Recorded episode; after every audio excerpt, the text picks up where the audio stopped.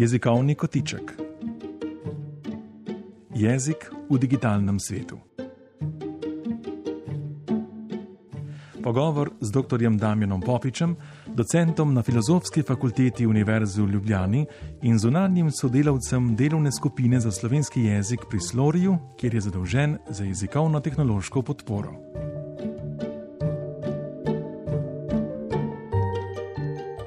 Cenjeni poslušalci, tudi v današnjem jezikovnem kotičku bo govora o jezikovnih tehnologijah oziroma o tem, kako nam lahko te pomagajo pri reševanju naših jezikovnih zagad. Damjan Popič, lepo pozdravljen. Lepo pozdravljena, Lucija. No, zadnjič sva nekako odprla predal vaše pošte, ki jo prejemate na slori in vseh dvomov in zagad, s katerimi se oglašajo razni govorci slovenščine v Italiji. Bi nam lahko danes navedel še kak primer, še kako področje, ki ga eh, rešuješ s pomočjo jezikovne tehnologije?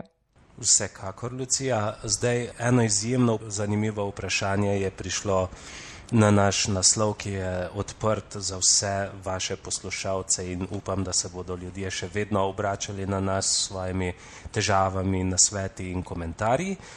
In to vprašanje, ta težava se je nanašala na zapis vin, ne? se pravi, kako pišemo vina, imena vin z veliko ali z malo začetnico. Torej, Zdaj, recimo rebula, teran v tem smislu vin. Tako. Uh mhm. -huh. Zdaj, načeloma rebula in teran in podobne reči ne predstavljajo težave.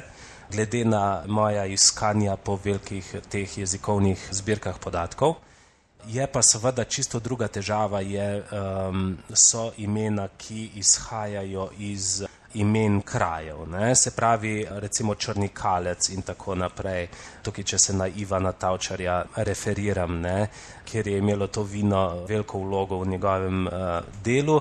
Seveda, to, pri to vrstnih imenih pa je seveda nekakšna tendenca, da bi zapisovali imena z veliko toliko močnejša. Zlasti še, če gre za neko sodobnejšo pridelavo, ki je poimenovana po samem kraju, iz katerega pač ta izdelek prihaja. Zdaj, če mi pogledamo v zbirke podatkov, kaj se pač tam pojavlja, načeloma se pišoči tega pravila pravopisnega, da se pijače obravnavajo kot kot občna imena, se pravi ne kot lastna, se kar močno držijo, seveda tu in tam se kakšna pijača piše tudi z veliko. Je pa predvsem težava z novodobnimi, predvsem alkoholnimi pijačami. Medtem ko smo Coca-Colo nekako že posvojili v slovenščino in jo zapisujemo z malo začetnico, pa je seveda čisto druga stvar s temi rečmi, ki so v slovensko okolje prišle v zadnjem času. Teh stvari je seveda nešteto. Ne? Recimo, zlasti, kadar so poimenovane po človeku oziroma nosijo ime nekega človeka, kot je Jack Daniels, Jim Beam in podobno ljudje v takih primerih kažejo bistveno manj pripravljenosti, da bi to vrstne pijače in izdelke zapisovali z malo začetnico.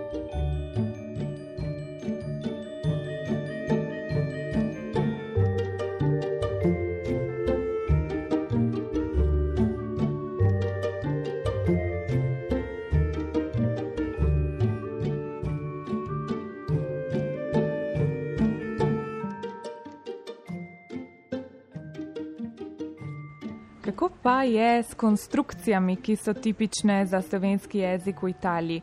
Kako recimo si lahko z jezikovno tehnologijo pomagam, da ugotovim, ali je določena besedna razumljiva tudi za govorce slovenščine onkraj meje ali pa ne?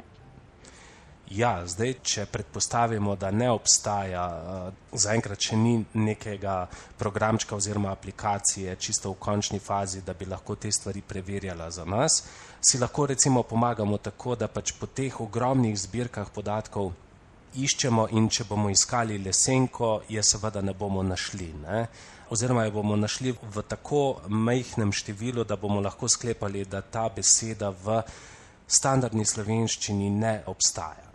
Zdaj, seveda, beseda ima lahko, ali pa je nek določen izraz, ima lahko v standardni slovenščini seveda tudi nek drug pomen.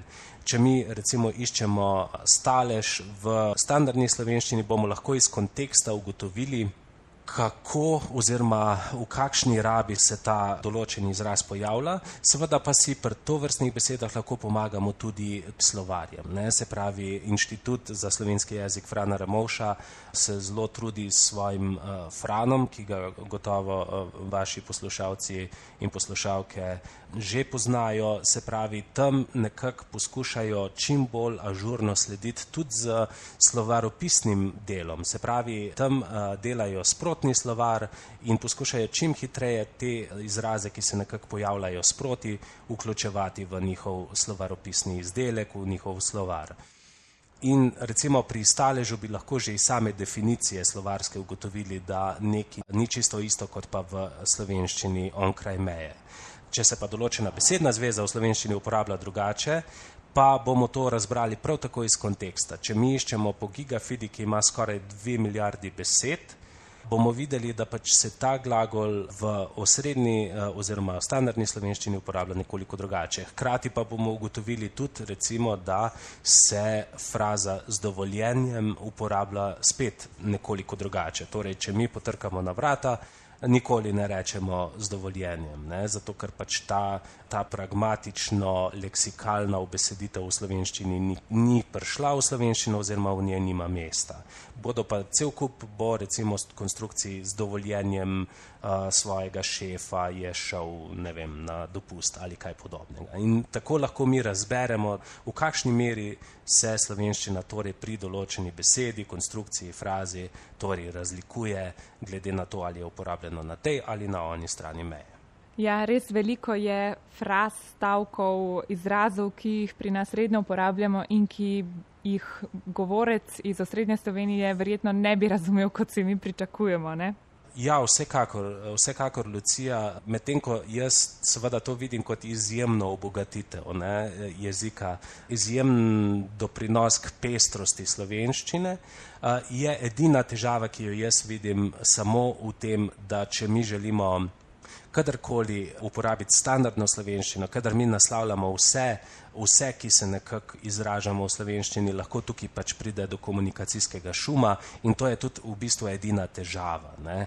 Nihče oziroma nihče ne bi smel nekako um, pričakovati, da je vsaka slovenščina enaka drugi, ker se tudi sami vemo, da je tudi sama Slovenija izjemno dialektalno členjena in seveda tudi to marsikdaj vpliva na razumevanje med posameznimi dialekti.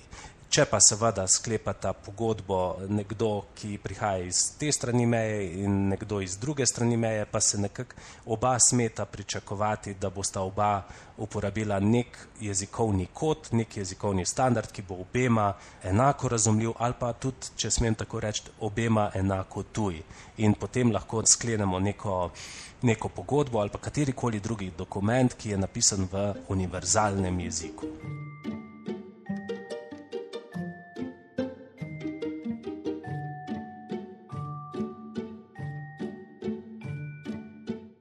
No, kaj pa slog pisanja? Če brskam po velikih zbirkah podatkov, lahko naletim na najrazličnejše zapise iz številnih virov. Kako lahko vem, v katerem kontekstu lahko uporabim določeno besedo? Slovar o posamezni besedi poda tudi kvalifikator, ali gre za pogovorno, narečno rabo in tako naprej, pa vendar si moramo potem vseeno pomagati kar precej sami. Ja, zdaj načeloma je slovar super vir za take reči, včasih pa tudi tja ne seže. Morda mi določene besede ne najdemo v slovarju, ali pa je sam slovar že tako star, da mogoče glede določenega besedja ni več relevanten. Ne? V takih primerih si moramo pomagati nekoliko drugače in eh, na srečo je korpus oziroma te velike zbirke podatkov z velikim številom besedil so tako narejeni, da imajo pripisane, mi temu rečemo, metapodatke.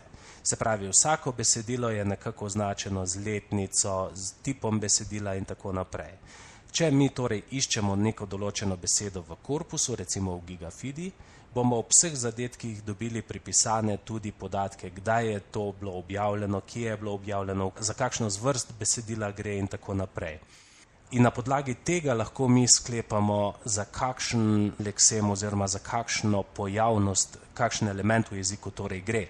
Če vidimo, da se določen jezikovni pojav pojavlja samo ali pa izključno znotraj spletnih besedil, lahko na podlagi tega sklepamo, da je pač nekako uh, izrazito spletno usmerjen in lahko na podlagi tega mogoče sklepamo o njegovi formalnosti.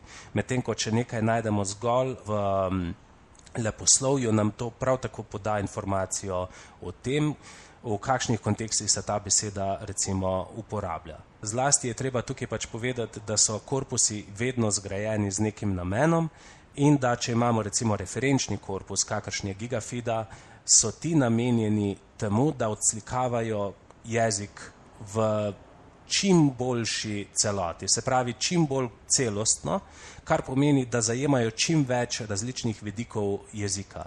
In seveda jezik tvorimo mi vsi, k njemu vsi prispevamo, nekako vsak da svoj delež in zato mora biti čim več tega nekako zajeto, kar je pa seveda tehnično mogoče. Zato imamo v Gigafidi najdemo zelo veliko spletnih besedil, največ seveda publicistike, ker je tega tudi objektivno največ, veliko leposlovja in tako naprej. Tako da je nekako razrez teh zvrsti odslikava čim bolj celostno slovenščino, tako kot je v resnici. Oziroma pač najboljši poskus, kako se lahko temu približamo, da lahko nekaj pač objektivno rečemo, kako se v slovenskem jeziku nekaj uporablja. Tako, Damjan Popič, najlepša hvala za današnji pogovor in srečno do prihodnič. Hvala za pozornost in lepo zdrav.